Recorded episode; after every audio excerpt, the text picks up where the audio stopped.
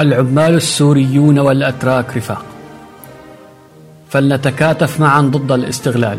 الأول من أيار يوم نضال العمال العالمي، اليوم العالمي لتضامن الطبقة العاملة يقترب، يوم التضامن والنضال المشترك. الأول من أيار الميراث الذي تركه لنا العمال الأمريكيون قبل مئة واثنين وثلاثين عاما.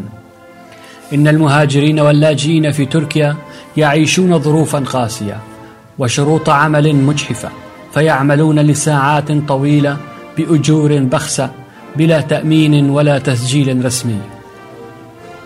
على الرغم من كونهم عرضة لحوادث العمل بشكل دائم وبلا أي حوافز، ووضعوا في ظرف مجبرين فيه على منافسة العمال المحليين، والسبب وراء ذلك ليس العمال أنفسهم بل النظام الرأسمالي برمته وسعي أرباب العمل إلى الربح والربح فقط دون اعتبار آخر، وضد شراكة رؤوس الأموال والحكومة الذين يعملون على دفع فواتير الوباء من تعبنا وعرق جباهنا نحن، كأننا نحن الذين يجب أن يتحمل كل الأزمات الاقتصادية التي يتسببون بها هم.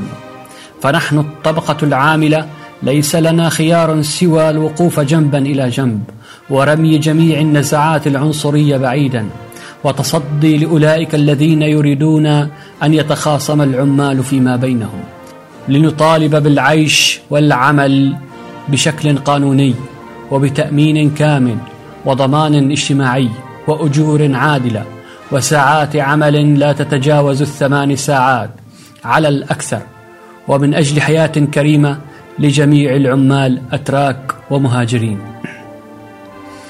عاشت وحدة العمال سوريون وأتراك. عاش الأول من أيار يوم التضامن العالمي للعمال من أجل حياة كريمة ومن أجل الأمان للعمال وعائلاتهم. شارك معنا في الأول من أيار. حزب العمل، İmit Partisi, Türkiye.